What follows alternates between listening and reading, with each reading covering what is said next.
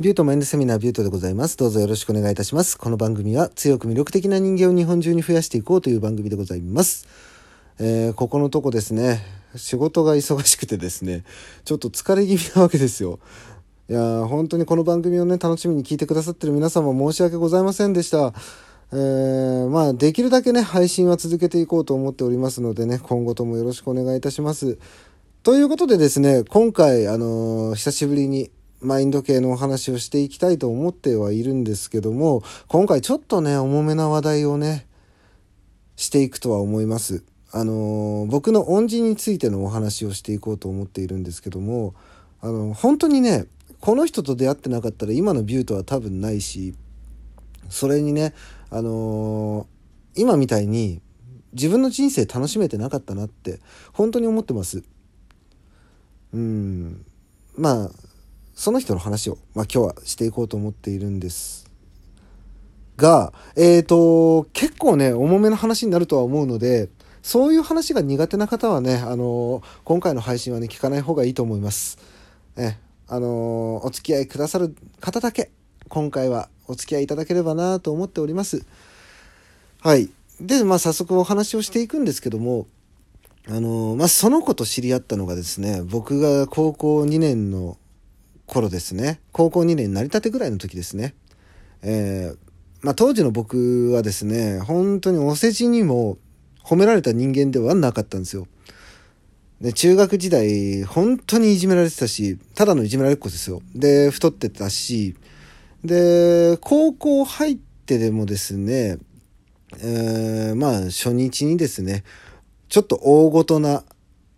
まあ問題を起こしまして、で、まあいろいろあってですね、で、高校1年の時に急激に痩せて、これはこれでまたクローン病とは違う病気だったんですけど、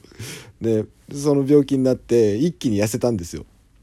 で、そっから背もある程度高くなって、で、まあ、ね、その高校1年の時に容姿はだいぶ変わったんですよね、僕。デブではなくなったんですよ。でですね、まあお話はその高校2年生に上がった頃からの話なんですけども、当時の僕はやっぱりね、そうやっていじめられてたり、うん、なんかね、学校でも、ね、高校入ってもぼっちだったりとか、そういうことがあって、人間がね、ほんと嫌いだったんですよ。あのー皆さんがね、よく言うコミュ障という人間だったんですよね。もう人と話をするのがそもそも嫌だったし、なんかこう、関わりたくないなってずっと思ってたんですよ。で、まあそんな中ですね、えーまあ今みたいにスマホとかが当時ないので、僕の高校生の頃ってスマホとかなかったので、なんだろう、音楽のプレイヤー？ウォークマンって呼ばれるやつですね。あれを、まあ学校に僕持ってってて、で、休みの間とか、ね、通学途中とかによく聞いてたんですよ。で、当時の僕は、えー70年代、80年代のロックっていうものにものすごくハマってて、洋楽ですね。で、ここら辺の曲を僕は聴いてたんですよ。で、結構、やっぱり友達もいないので、高校で。なので、僕は、ガンガンにしてね、音をガンガンにして聴いてたんですよ。で、そんな中ですね、一人のクラスメイトが、僕の肩を叩いてきて、まあ話しかけることななんてね話しかけられることなんてほぼないので学校の中で。でちょっとびっくりしながら話を聞いてみたところその僕の聞いてるプレイヤーから音がダダ漏れしてたの聞こえてたらしくてで今のディープアップルの曲だよなって話しかけてきてくれて「うんそうだよ」っていう話をしててねビュートってもしかしてさベースとか弾けたりしない？っていうこと言われてまあ、あの当時の僕はそんなに上手くはないんですけど、今も上手くないんですけど、ね、ベース少し弾けてたので、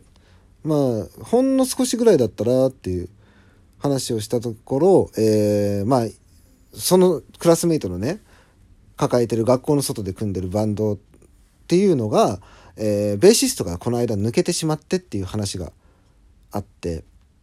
で、ぜひうちでやってくれない？っていうこと、サポートでもいいからやってくれないって言ってくれたので、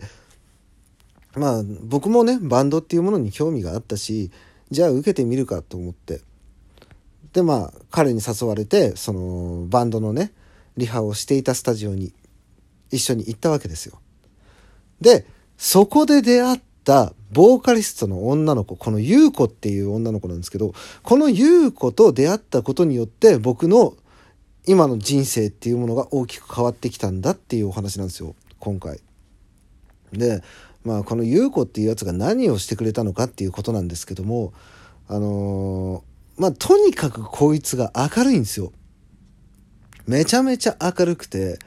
で物事をめちゃめちゃポジティブに捉える子なんですよ。で当時の僕は本当にネガティブな思考だったし人間大嫌いだったしでそんな中まあ優子のね性格上しつこく絡んでくるわけですよ。え学校どこなの？とかえ今いくつ？とかいろいろ聞かれるわけですよ。もううんざりなわけですよ。だって同級生隣にいるんだから大体情報聞いてるじゃないですかそんなの。ねもう同級生の方から聞けよって思ってたんですけど、とある時ですよ。まあ僕がね、いつも通り、学校から帰ろうとしてたところ、なんか校門にその優子がいるわけですよ。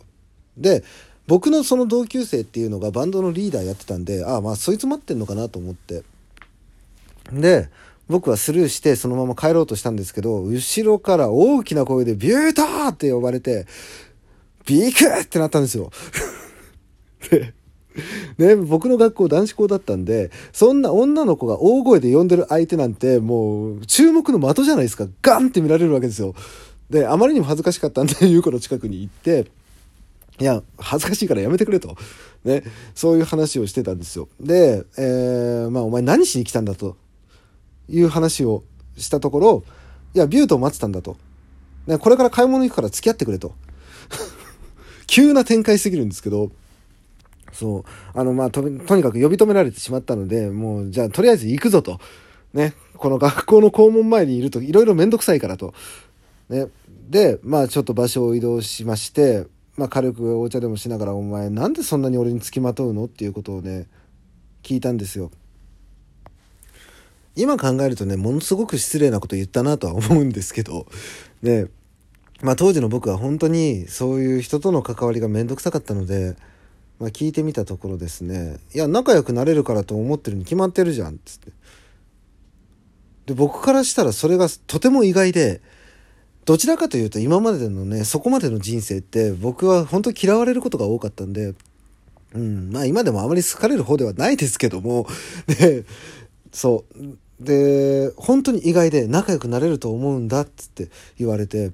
「お前何言ってんの?」と。こんなね同じバンド組んでるからってそんな仲良くする必要はないんじゃないの？っていう話をしたんですよ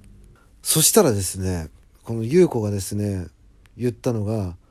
いや同じバンド組んでるからとかそういうんじゃないじゃん。って言ってくれてね。それはただビュートだから仲良くできるなって思ったんだよっていうことを言ってくれたんですよ。でその言葉っていうのが僕にとっては当時すごく嬉しくてうん、ずっと一人で学校生活を送ってきた中でね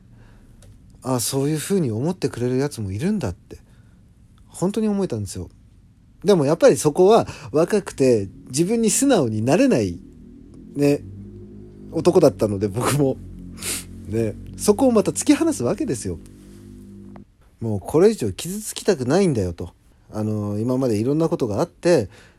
人となんかそう絡むことによって傷つくのがすごく嫌なんだっていう話を僕はしてて。でもねやっぱその優子の考え方っていうのがものすごくポジティブなのでいや逆に捉えればさそれは自分が傷つきたくないってことは人を傷つけたくないってことでしょって。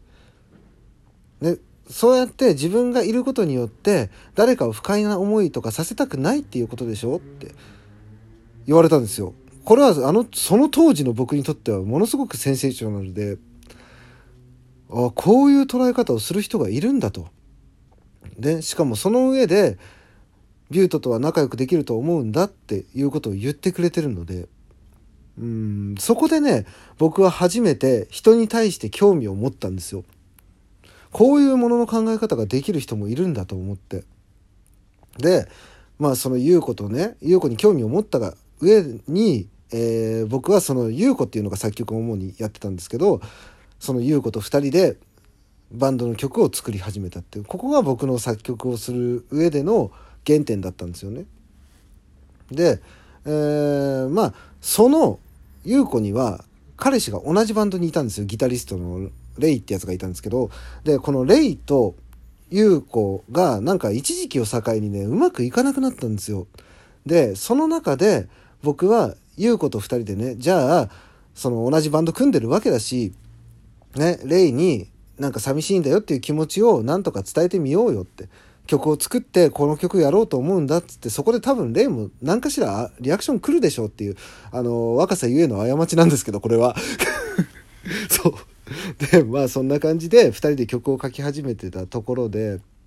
あのー、まあ優子がですね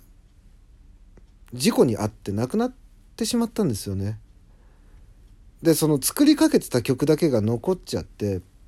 でまあね最終的には僕がその曲を作り上げたっていうのがあるんですけど。まあ今回そういうねお話をして